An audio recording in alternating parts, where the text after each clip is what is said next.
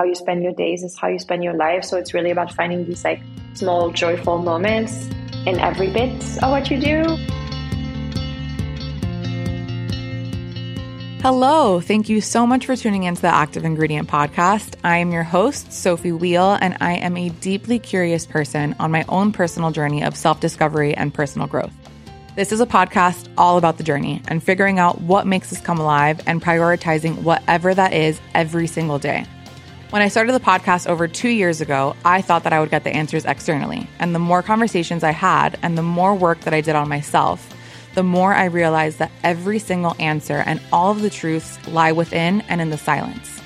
I know that may sound a bit overwhelming, which is why my mission is to have candid conversations with relatable humans who I feel have truly come alive and get really clear about how they've come home to themselves, as well as share my own discoveries along the way. Welcome to Active Ingredient. My biggest wish for you is that you feel alive and that you tap into your active ingredient every single day.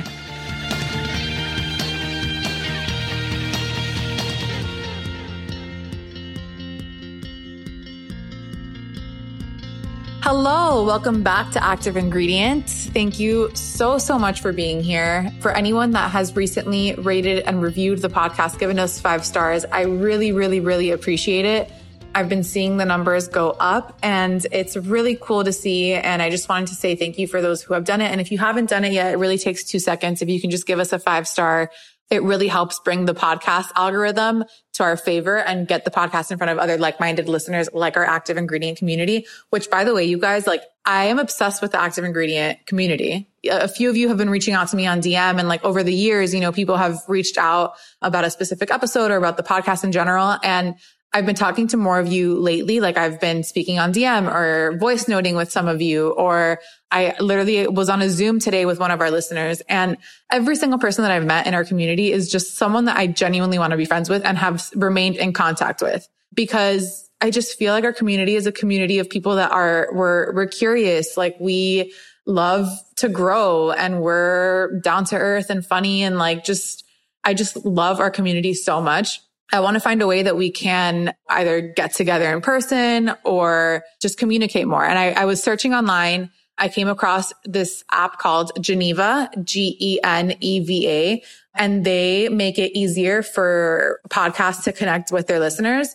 So I downloaded it. I'm going to put the link in the show notes here and see if that works, if we can like all communicate there. Cause it's, it's also like not just about me communi- communicating with you directly. It's also like I want everyone within our listenership to also communicate with each other because like, man, I really just love every single person. And I think that everyone would vibe with each other. So let's try it out. Geneva is absolutely not sponsoring the show. I just literally researched a few ways that we can do this and that one came up. I'm also planning a few live events in Miami and in New York. So keep an eye out for that.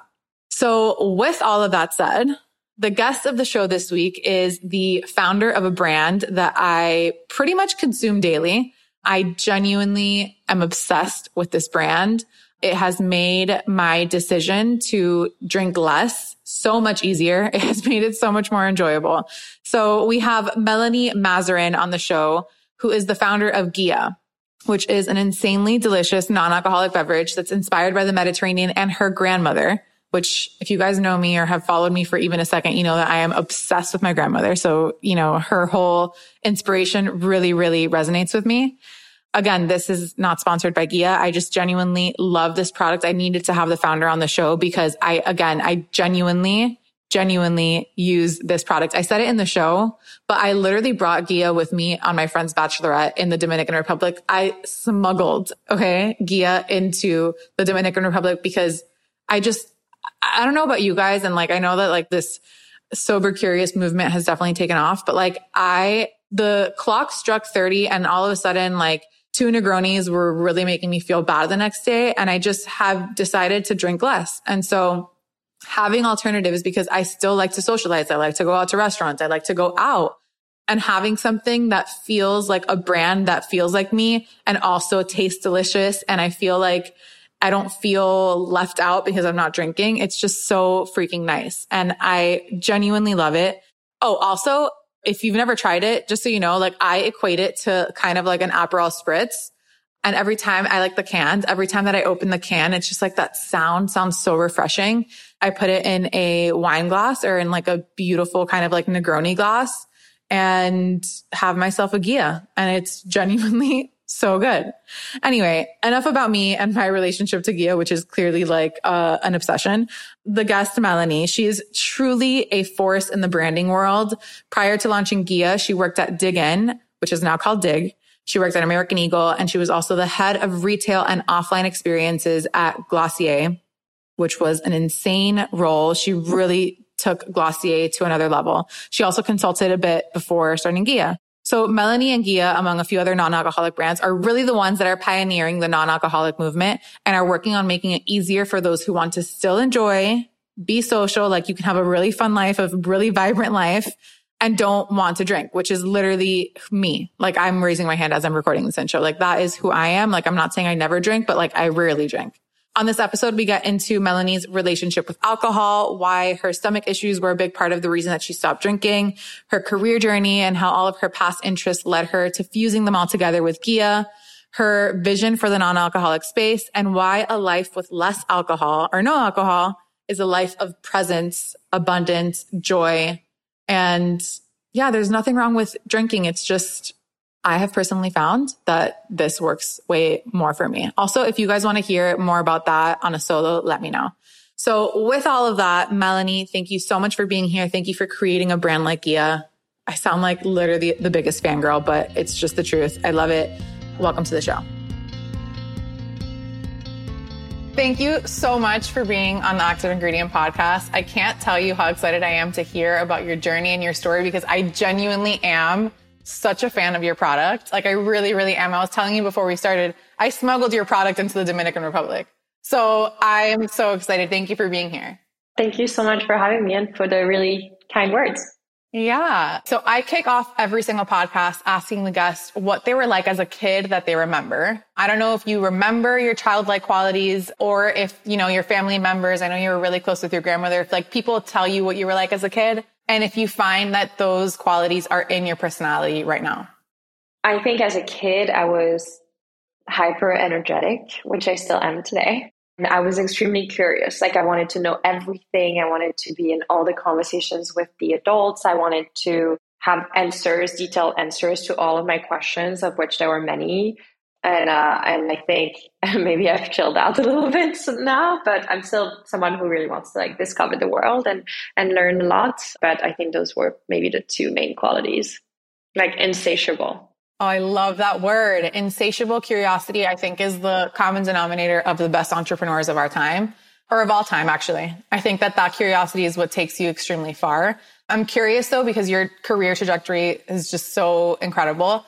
Have you had that level of that or like being able to tap into that level of curiosity throughout your entire life? Or did you find that at different points in your life, you were maybe not so aware or attached to those childlike qualities? and then you found found your way back to them or they've always been there i think they've pretty much always been there they maybe were a little bit tamed when i was in like middle school and high school which was i think that the the french system is so different from here it's like you go to school and you go home and i was doing a lot of ballet to quench my thirst for adventure then but then when i moved to the us for college that was like just so incredible. You know, I went to Brown, it was like a liberal art school. It was so different. It was like you can take any class you want, you can learn about any subject you want. And I ended up majoring in economics, but taking a lot of like architecture and visual arts classes. And I was working for like the school cafeteria and, you know, that had 10 different restaurants. And I was just like, there was so much to do and so much to see. And I was so busy all the time. Like I remember being always so tired because I would like work until 2 a.m. and then like work at the bake shop at 6.30 and then, you know, like take like all the classes that I could and studio hours. And it was just like super amazing. So I think after that, you know, it sort of transitioned into my professional life and discovering New York and all of that. But I think college was really where I peaked. The reason I ask the question is that I sometimes find that like, like in middle school, high school, when you're in such like regimented life, everything is so pre-planned for you. Like you have kind of just like the way of going about things that people in the past have done that it kind of mutes these qualities that are our unique differentiators, that are the things that help us figure out what our secret sauce is in life. What are your thoughts on that? Like, does that ring true for you? Is that something, I don't know if you plan on having kids, but like, is that something that you think about? Like on next generations, how we can cultivate more of that uniqueness in this life versus just cookie cutter going about things and muting our uniqueness?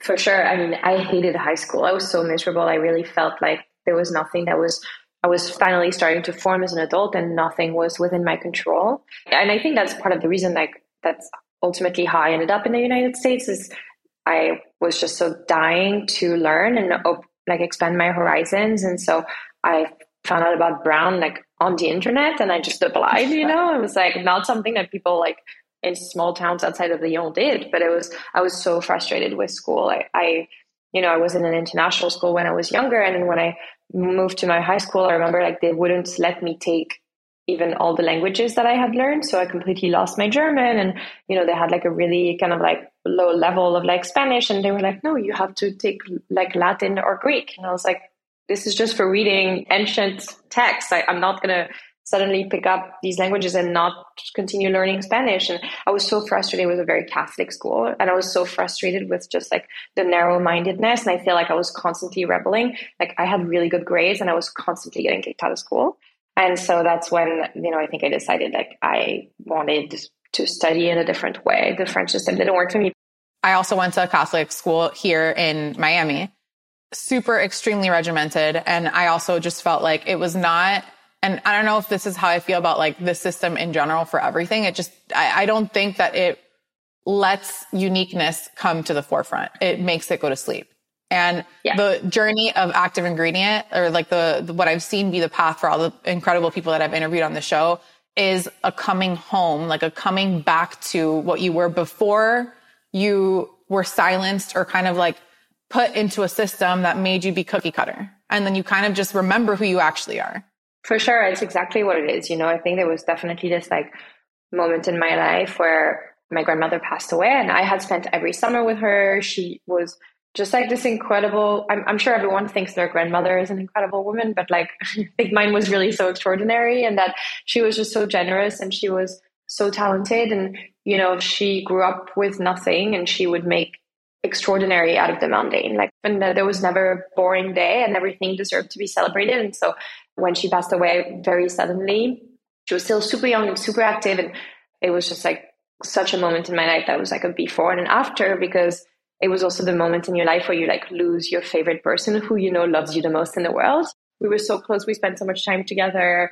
And I think like I was like a mini adult. I was always asking questions. She would answer all of them. She would take so much time with me. And and so Ghia for me is so much of it is inspired by the way she does things. I mean, she made so many aperitivos. She made so much food that had a lot of alcohol and a lot of sugar. So it's like we've definitely updated the formulas, but everything that we do, we do with this sort of like generosity and this idea that like you don't need to have a birthday party to celebrate. It can just be 6 p.m. and you can have a drink that's really good for yourself and honoring the ingredients and the season. And she always said, she lived in the south of France. She said, when you lived in the sun, you have the same problem as when you don't, but you have the sun. And I always like, you know, when I moved to LA, I was like, oh, I live in the sun now, you know, I always have the sun. I love that.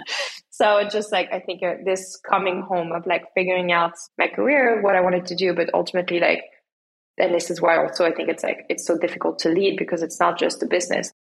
It has like my family's soul in it. It's an extension of you. Yeah.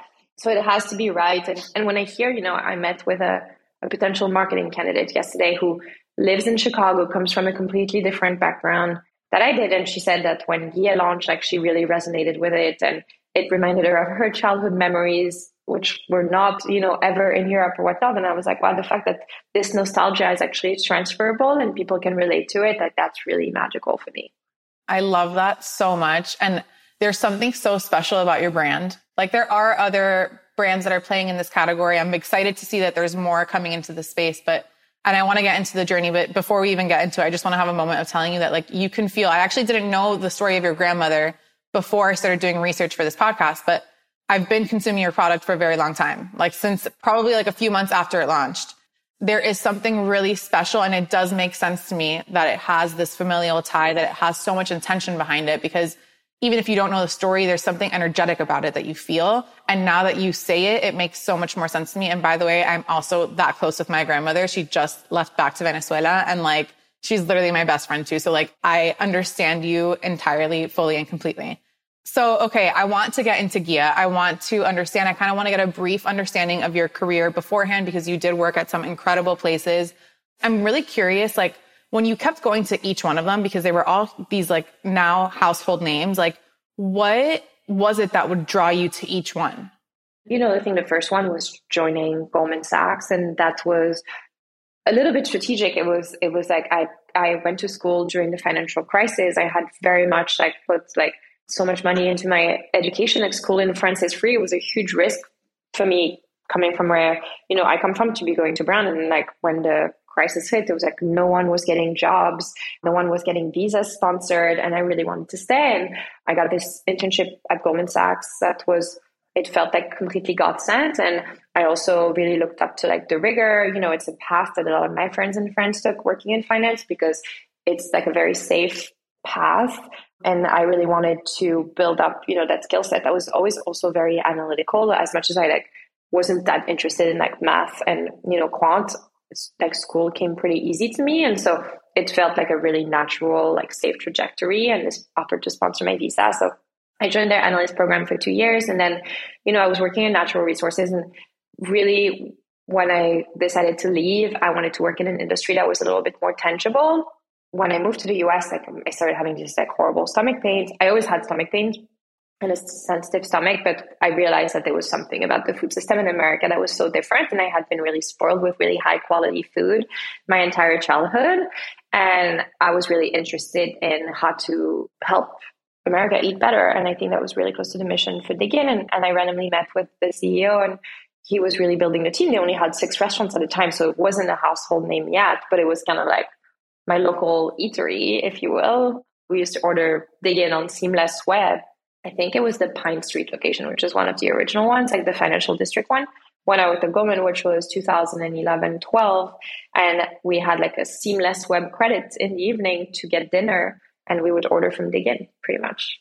So I joined the team over at Dig, and I, I it's now called Dig, and that was just like such an incredible experience. They really allowed me to, you know, cut my teeth and learn so much and work in marketing and then designing the restaurants, which I had always had such a keen interest in design. And it felt like after three years there, my job was kind of done. And I also randomly met someone at Glossier. The team was growing super quickly. And Glossier was like a more natural transition because it was at the time, it was just the hot brand in downtown New York that like, if you like brands, you loved Glossier. Like they were exploding. It was such a fun, you know, the aesthetic and the way that they were working with like community. And it just felt like very frenetic, but in a very positive way. And so when they offered me a job, I was like, I could not say no. I was so excited.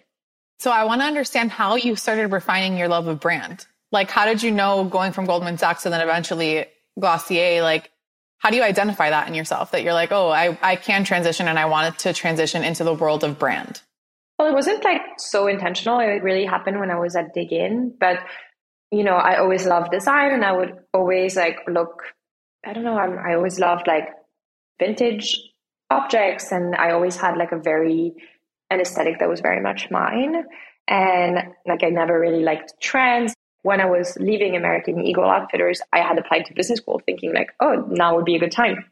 And then kind of like forgot about it and joined Dig.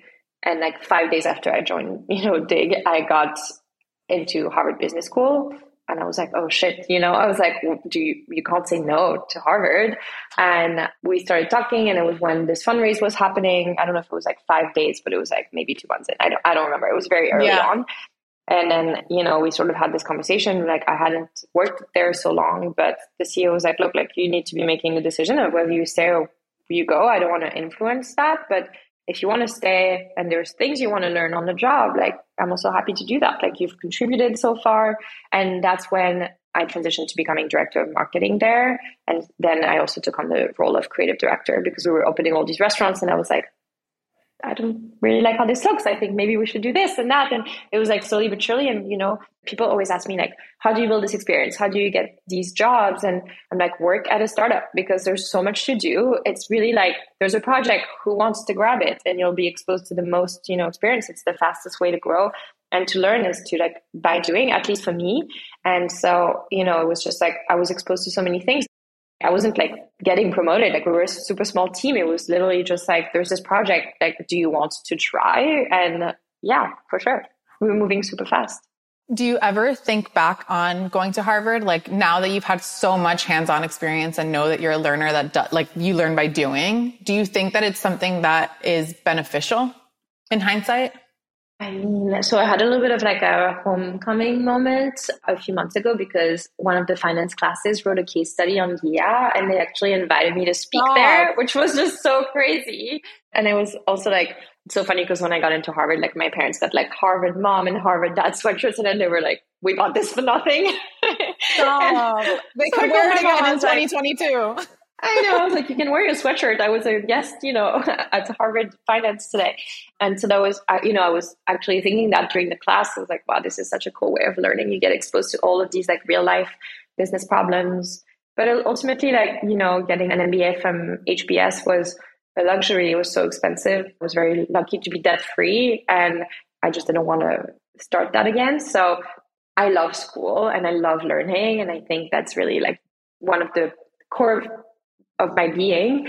And so I don't exclude someday going back to school. I don't think it will be an MBA, but I definitely think that in the next 10 years, I will probably, I would love to go to either culinary school or do an MFA in sculpture. Sculpture. Interesting. yes. You are like a renaissance person with so many interests. I can totally see the insatiable curiosity. I also find it to be so interesting that I've seen so many people speak at Harvard Business that did not go to business school. It's like interesting to me that they are having these speakers come in that did not go their path and speak about their successful businesses. I think it's cool. I want to go back to what you touched on, on your journey with food from living in, in France to then coming to the US. Cause I've heard on podcasts before that you, that you've done a lot of research on the food system and what is the actual difference in what we're eating. I mean, I think anyone who's traveled abroad to Europe can experience, like you talk about like that you had this luxury of how you ate growing up. But to me, I'm like, that's not luxury. I think that that's our birthright is to eat that way. But we're not For eating sure. that way right now, which is our birthright. Yeah. I mean, but I, I, you know, it was not like I didn't grow up in a family that like could afford like luxurious food. I don't really have a lot of memories of even like going out to dinner. We cooked most of our meals at home. But I think just the quality of the food was so much better than exactly. whatever food you bought in supermarkets, you know? I mean, we also grew up, there was a little farmer's market on the weekends or on Wednesdays. And we would go and get food at the farmer's market and we would have, you know, we had chickens in my garden. And so we would get the eggs from the chickens for as long as they lived. And then I don't know, I just feel like when I moved here, everything started to break down. You know, I was foggy and I always had these stomach pains. And I think that, you know, we're so a lot of people don't have access to healthy food in America. Like packaged food or fast food chains are the most approachable option. It's very hard to compete with like a dollar burger from McDonald's. But I'm also like, what could possibly be in a burger that costs one dollar? There's no way, you know, that is high quality meat. And we've really subsidized genetically modified wheat and grains and it's all really detrimental. And by the way, like IBS like, is not a root cause. It's a set of symptoms. And I also, you know, had IBS and then they were like, oh, you have Crohn's and you need to be on steroids. And I was like, no, no, no, no, no, no, none of that. That's never happening. What else can I do? And I remember this gastroenterologist like made fun of me and they were like, oh, you're going to go like all natural and like eat like coconut water for like two months. And I remember thinking, I need a new doctor, you know, and that was like an NYU doctor. And so I was like, yes. And I started seeing a functional medicine doctor and I did elimination diet turned out I was very sensitive to dairy and it had, you know, it took like six months to feel better. And you sort of had to trust that you could do it on your own. But I was just like refusing to be put on steroids at that 25 years old. And now I can have everything. But I think also the way that we treat, you know, these symptoms is not healthy. And like, it's, it's also about knowing your body. And now I'm, you know, it's like, it's very hard because I work so much, but I'm really careful about what I eat and I don't really, and like, and I have I eat everything. Like I love making pasta and I love all of this stuff, but I really just avoid packaged food. That's what I was going to ask you. Like, given all the research that you've done and like knowing how your body takes the same food, like even if it's dairy in Europe versus having it in the US, do you notice a difference? Yes, I think I just generally try to avoid dairy, but it's like summer in France and it's really hot. Like I'm gonna have an ice cream, you know. So it's like in general, I, I'm just like not that I know. It's like I don't put cheese on my salad every day like I used to. Right. I also used to think that having a yogurt in the morning was really healthy, and it's like, well, when you're lactose intolerant, it's not, you know. And so that was one of the things where it's like just defaulting to other things. But now I can have, you know, a little bit of everything in moderation. I would say. I think that the quality, you know, unfortunately, I think the quality is also going down in Europe now. It's just a reality of like seeing since I left and since I was growing up. But in general, like avoiding packaged food and trying to, you know, eat as locally as possible. And I also really believe like you vote with your dollars. And so supporting farmers markets and supporting organic producers, even if it's a little bit more expensive, is, you know, I never buy organic, like conventional foods, I never buy vegetables that come in plastic just because, like, in principle, I just hate that. So I'll just take the time to cut my pineapple or my grapefruit or whatever it is. So that those are just like small things that are like my way of rebelling against the system. and I'm sure that when I have kids, like I'll also throw fits at the school food because that's like another thing on my mind. Totally, totally, totally. All right, I'm going to be honest here. I cannot believe that I'm saying these words out loud. I can't believe that we're at this stage of active ingredient, but I'm going to say them. This episode is brought to you by Otherworld, which is, if you follow me on Instagram, you know my pancake obsession. I have been buying this brand Otherworld for a while now. I think that I've already like repurchased like six or seven times. I'm obsessed with this pancake brand and for them to be one of our first sponsors is truly just so amazing. I really want to keep the show and integrity and really only share things with you guys that I am obsessed with.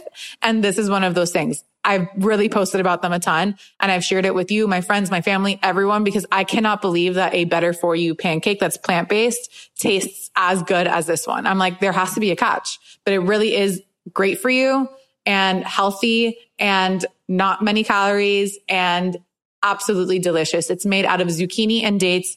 I have only tried the original flavor and I cannot find myself to stray away from it because I am genuinely obsessed with that flavor. But a few of my friends have tried all the other flavors and they feel the same way that I feel about original, about other flavors. So try whatever calls your way. I just, I can speak to the original, which I am absolutely obsessed with. Otherworld is giving our active ingredient listeners 15% off at checkout with code active, A-C-T-I-V-E on their website, eatotherworld.com, E-A-T-O-T-H-E-R W-O-R-L-D dot com. Code is active. Try it, you guys. Please tell me what you think because I am genuinely obsessed. I literally eat these pancakes on a Tuesday, on a Thursday, on a Saturday, on a Sunday, whenever. I'm obsessed. Let me know what you think. Use code ACTIVE. Okay, so you spoke about the fact that you have chosen not to drink. And I know, I don't know if you use the word sober or if it's something that you just like say, I just choose not to drink because it doesn't make me feel good. I've also been on this path. I have not been drinking that much, which is why Ghia has been such an amazing product. It feels socially acceptable. It feel like I'm really, I am so grateful for you and for brands that are going into the space that exists for us that don't want to drink, not because there's any other problem other than the fact that it doesn't make us feel good. And like I said this in the prep questions, but like, why is it? Like, why is it that the norm is to accept putting alcohol, which is poison. Like when, when you feel hungover, it's because your body's literally trying to eliminate poison out of your system. So why is it that the normal is that and the person that doesn't choose to put poison in them is other and is the outcast? And how have you dealt with that? Because you chose this a long time ago. Like I chose this not, not so long ago for myself. How have you coped? Yeah, well, you know, I think that the reason why I started Ghia is because I wanted to break down the stigmas. I was so frustrated by them and i felt like they were so against like my person like i'm someone who as i said like i have a lot of energy i like love to bring people together i love to cook i was constantly hosting i was like people in new york don't know how to cook they don't know how to host no one has the space and i would always like say, okay, come by for dinner. I'll make like a chicken or I'll make something really simple. And suddenly we're like 20 people on my really minuscule, like at my minuscule dining table. And I was like still feeling really excluded because I wasn't drinking. And it's because we've been conditioned to think that alcohol is the life of the party for decades, decades of, you know, marketing dollars. Like alcohol is highly addictive. It doesn't matter if you're someone who deals with addiction or not, like it's a highly addictive substance and it sells really well. And so it's like a huge industry of many billions of dollars. And so it's like a lot of people profit from that. So I think that, you know, it's kind of interesting to see this change now where people are just like asking for better options. And you, you know, the, the best way to see that alcohol is poison is like stop drinking for three months and then have one glass of tequila and see how you feel. You know, it's like you'll feel it immediately. Our bodies are so amazing that they can build up tolerance. But as someone who now doesn't drink on the regular, like if I have a martini, I'll get really loose. You know, I'll just be really totally. drunk really quickly. And so it's kind of interesting because I think there's also all these stereotypes, and especially in America, actually, where it's like you need to drink to cope, which is, I, I feel like alcohol, at least in France, in the environment that I grew up, was like much more celebratory but we also just find any reason to celebrate. Like that was kind of the home that I grew up in. It would be like, it's Tuesday, let's have a drink, you know? like also, I, I, just in my house in the summer, like aperitivo was a twice a day thing. There's the 11:30 a.m. one, and then there's the like my wow. parents and grandparents drank at lunch, which now feels so crazy to me. But it was like an all the time thing. There would be like pastis at five, and then like aperitivo at six. You know, I just like grew up around it, but it was always very cheerful. And I find that here it's almost like a coping mechanism. It's like there's all these stereotypes. The one that is my number one enemy is the wine mom stereotype because I'm like, I think that you would find it easier to be a mom if you didn't drink, but a lot of women feel like because they're moms, they have to drink. And I'm like, that's just so sad. Like you shouldn't be felt, you, you shouldn't be, you know, meant to feel this way. And so that's really what we're going against. You know, I think like, yeah, it's like been a wonderful outlet and it's so beautiful. But to me, the real success is that 85% of our customers identify as drinkers. They're not, you know, people who are sober with a capital S. They're not people who are pregnant necessarily. Like overall, like our customers seeking moderation because they understand that this is not good for them, but they gravitate toward Ghia because it's a joyful brand. And that's what I'm the most proud of. You've grabbed it so perfectly. Like you have really just put the best of both worlds. Like I love Aperol Spritz season because of the joy of the, what that cup means. It means the start of the summer. It means excitement, celebration. And when you pour a Ghia into a glass, you get that same sensation.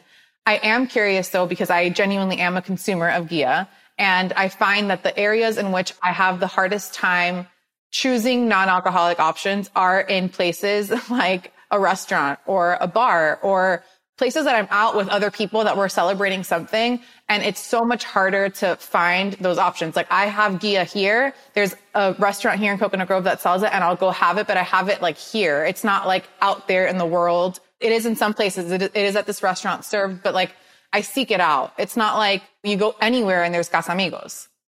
I know that you're still early on in the business, but like that has to be the biggest hurdle is being seen or being in that level of like playing with the Casamigos of the world and being distributed at that level so that you can meet people where they are. Because if the option was there, I can guarantee you that more people would choose it.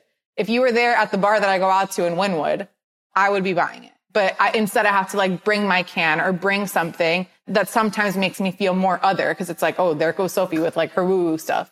Yeah, no, totally. Well, first of all, you've exactly figured out kind of like our main pinpoint here, which is we actually wanted to launch Ghia in restaurants only because for me, it was like, oh, but the mission is not complete until people can actually go out with their friends and enjoy it there.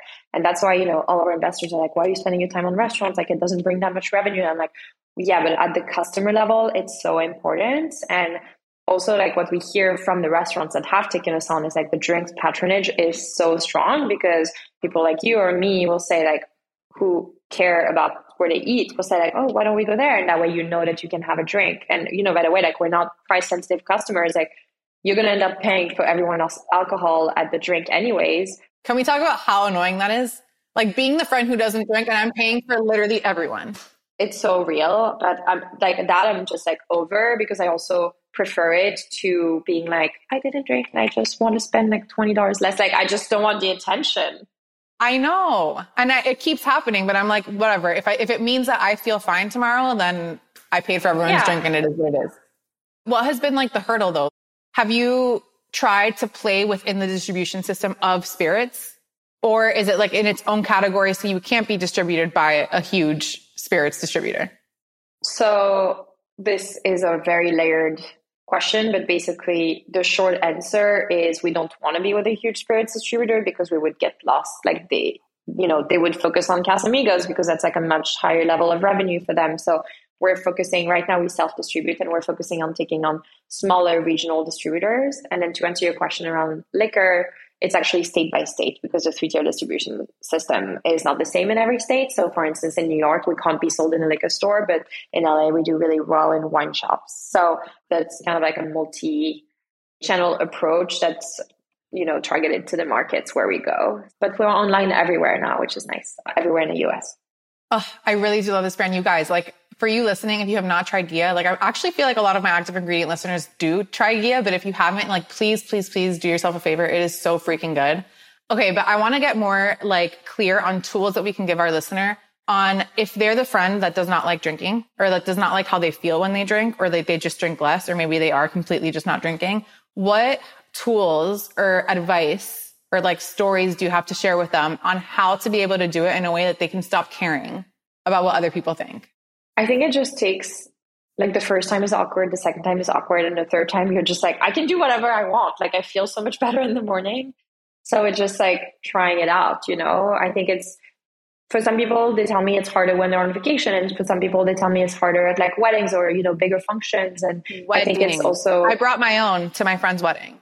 I literally brought my own to my friend's wedding it's funny because we've actually been getting a lot of requests for wedding with people wanting to have like a non-alcoholic cocktail. So we're starting to do that now, which is really fun. Last week, I was at my best friend's wedding and my partner went to Boisson, I think it's called in Brooklyn, bought for me and took it to the bartender. And he was like, keep this for Sophie behind the bar. And I, have brought my Ghia places before as well, which is just like kind of a weird thing because I drink so much of it, but I don't seem to be getting sick of it but I'm excited to see more options so that it becomes more of a category. I'm excited to see more high quality options because I think there's a lot of low quality options, unfortunately. And, you know, when this is more of a thing, because it's like, I understand if customers don't want to drink only Ghia, like I'm biased, it's my child, I think it's the best one. But, you know, I, I it's very hard to create complex flavors without the booze that will also be stable and not have preservative in them. So that's definitely a hurdle. But, you know, I think that we're bound to see more better options come to the market soon. And, and we're also working on new flavors. So. How do you preserve? It's derivative of herbs, right? There's juices and there's extracts. Our cans have no preservative because we we pasteurize some of the ingredients that are the highest risk ingredients and then keep some of the other ones. We do it at like different temperatures so that we really preserve the extracts. It's been a journey getting to that spritz, but as a result, it has none of it in it. We also have like some ingredients that are strong, you know, antibacterial extracts. So it actually our drink like preserves itself, but it's also finding the formula that is very balanced so that they don't interact with each other and the formula remains stable. And then in our bottle, we have 0.03% of potassium sorbate, which is actually like the cleanest preservative. And it's so little, but that's, it's not so much for before you open because once it's sealed, it's fine. It's for after in case it gets contaminated and something grows in the bottle, which now we know that it's very safe for four weeks, even if you leave it on your counter and not in the fridge. So we just wanted to be safe with people because it's a tall bottle. And, you know, if people are going to be alternating between drinking and not drinking, I didn't want people to feel the pressure to drink the whole bottle in like a few days. Like I did. In the beginning, I did feel that pressure before I started buying the cans because now I buy the cans. They have both for the listeners that don't know, they have both. Because people are like, oh, the bottle is $33, it's expensive. And it's like, well, there's actually 10 to 12 servings in it, and you don't have to consume it immediately. So, and if you keep it in your fridge, it will last even longer.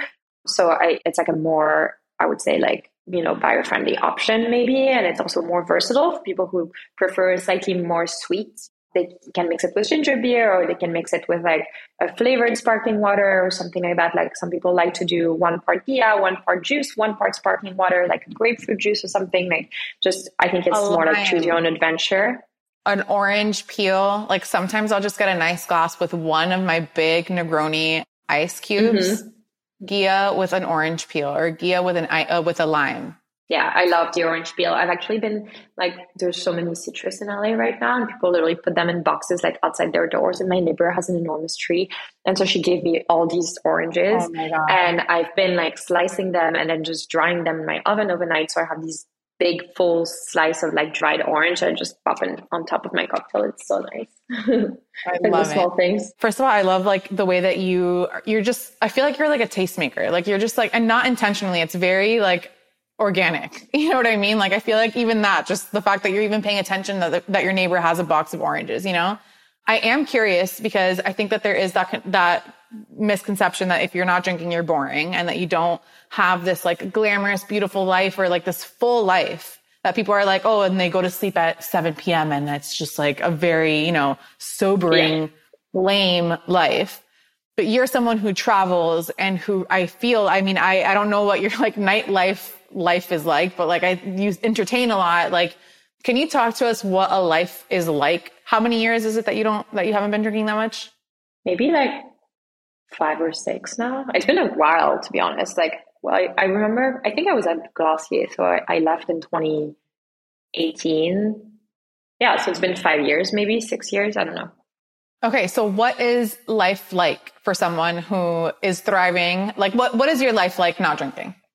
Well, the way that I always explain it is like my life is the same, but before, without knowing it, I was operating at 70% and now I operate at 100%. So, like, the main difference, like, I think for me, what was the most difficult with drinking was, you know, I was also managing a team and I was always on flights. Like, when I was working at Glossier, because I was doing their retail, I was either scouting a new location or visiting the LA store or whatever pop up was currently open. So I was, you know, taking probably two flights a week and then spending the other half of the week in New York and managing a team. And so it's like you have to come to work early if you're going to do your own work and prep for the day before your team comes in. And I was just like, not really wanting to talk to people before 10:30 in the morning you know it's just like you're just a little bit foggy and that was the one thing where and by the way I was never a big drinker like I know that saying that like makes me sound like an alcoholic but I was probably having one to two glasses of wine out at dinner two or three times a week, which I think is like not that much for someone who lives no, in, in America. It's definitely not that much. Yeah. Right. It's like maybe three, three to five glasses a week, I would say. Like never really hard alcohol. I never really loved that. If I was hosting at my house on like a Friday night, like, you know, I used to live with my friend. He was in charge of the bar and he made really great Negronis. So that's obviously like a bit of a stronger drink. So I would have one Negroni or something like that, basically. So I, I was not a big drinker whatsoever ever really. But now, you know, I wake up and like I have so I jump out of bed, you know, like I have so much energy and I sleep so much better. And I was always kind of a light sleeper. So even though there's still like progress to be made on that front, I think that's the main the main difference. But I definitely socialize a lot and I definitely, you know, I definitely like cook for a large table at least once a week. I also now that I live in LA, I'm just like I hike and I surf and I'm so outdoorsy and I do that all before work. So yeah, I I think also living here, it lends itself to going to bed early and waking up early, but you know, I have no problem going out and you know, I love concerts and I love dancing and you know, I definitely have a very active social life. So that's now that I'm very comfortable with not drinking, it's I, I feel much better. How do you deal with when you're out and everyone else is drunk around you and you're not? Because I, that's where I'm at right now. It's like at that wedding, I was like, whoa, like, and yeah, I, I, did I mean, have a Negroni. I had a Negroni and I had a lot of non-alcoholic drinks at first when you stop drinking you're like you kind of wish that you had the social lubricant that everybody had like the yeah. first drink in your head when you get to a party or whatnot and then it's like 2 a.m and you're like oh you're, you're so glad that you're not on that level but also there's a part of it where it's just like by osmosis I, I think you end up having fun no matter what because if everyone is like having a blast around you like of course the energy is like light you know and and so there's a lot of like a lot of people say like, oh, if I'm having if I'm having a Ghia with my friends who are drinking, I feel like I'm drunk because like I often get the question like, are you sure there's nothing in this? And I'm like, I'm sure, like hundred percent sure. I think that there's also a lot of like it's very atmospheric. Like what you need is the ingredient is you. It's not the booze. The main ingredient in like this is you. And I think that's the message we're trying to convey.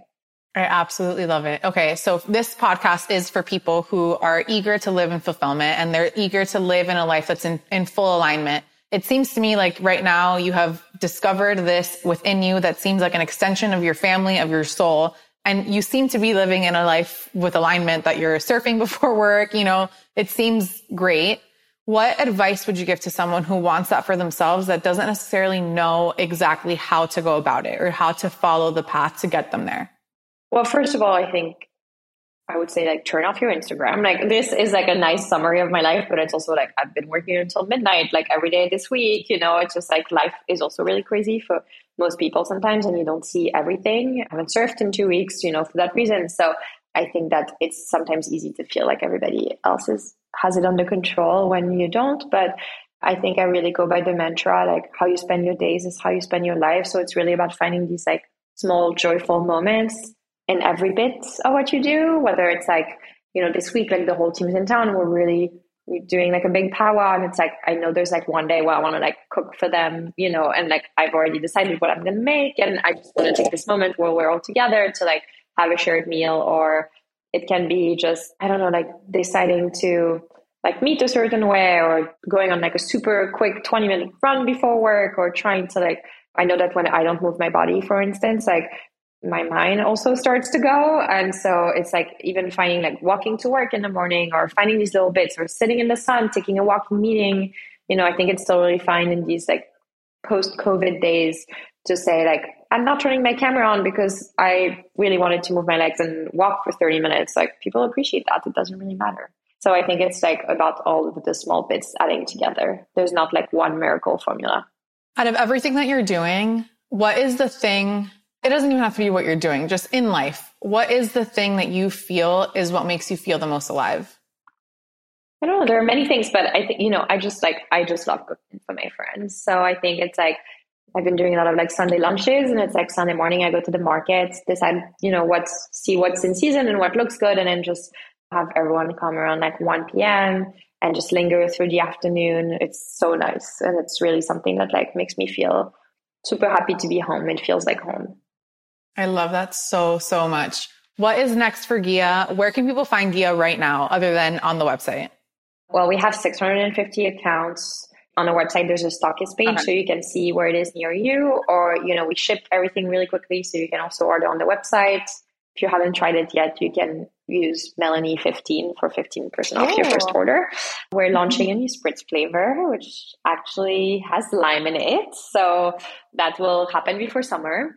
And then we are launching a little starter pack very soon for people that want to try it, but maybe don't know whether they can commit to the full bottle or what spritz they would like. So we're just doing like a small bottle and like one of each so that people can try everything at like a lower price point. Um, because we understand that like things get expensive in nowadays. And then we are also have like a surprise product that's coming in May. That's so exciting. I'm so impressed. I'm, I'm very, very grateful for you to create this product to make it easier for people that want to choose this for themselves in their life. And I'm excited to see what you guys do next. I really am. I, I'm genuinely grateful. Like, I really, really am. Oh, thank you so much.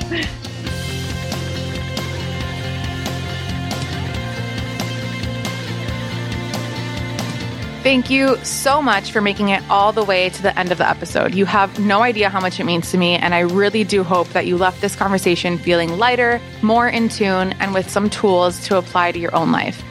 Please feel free to reach out to me via DM on Instagram. I would absolutely love that, which I have linked in the show notes on any feedback or guests that you want to have on.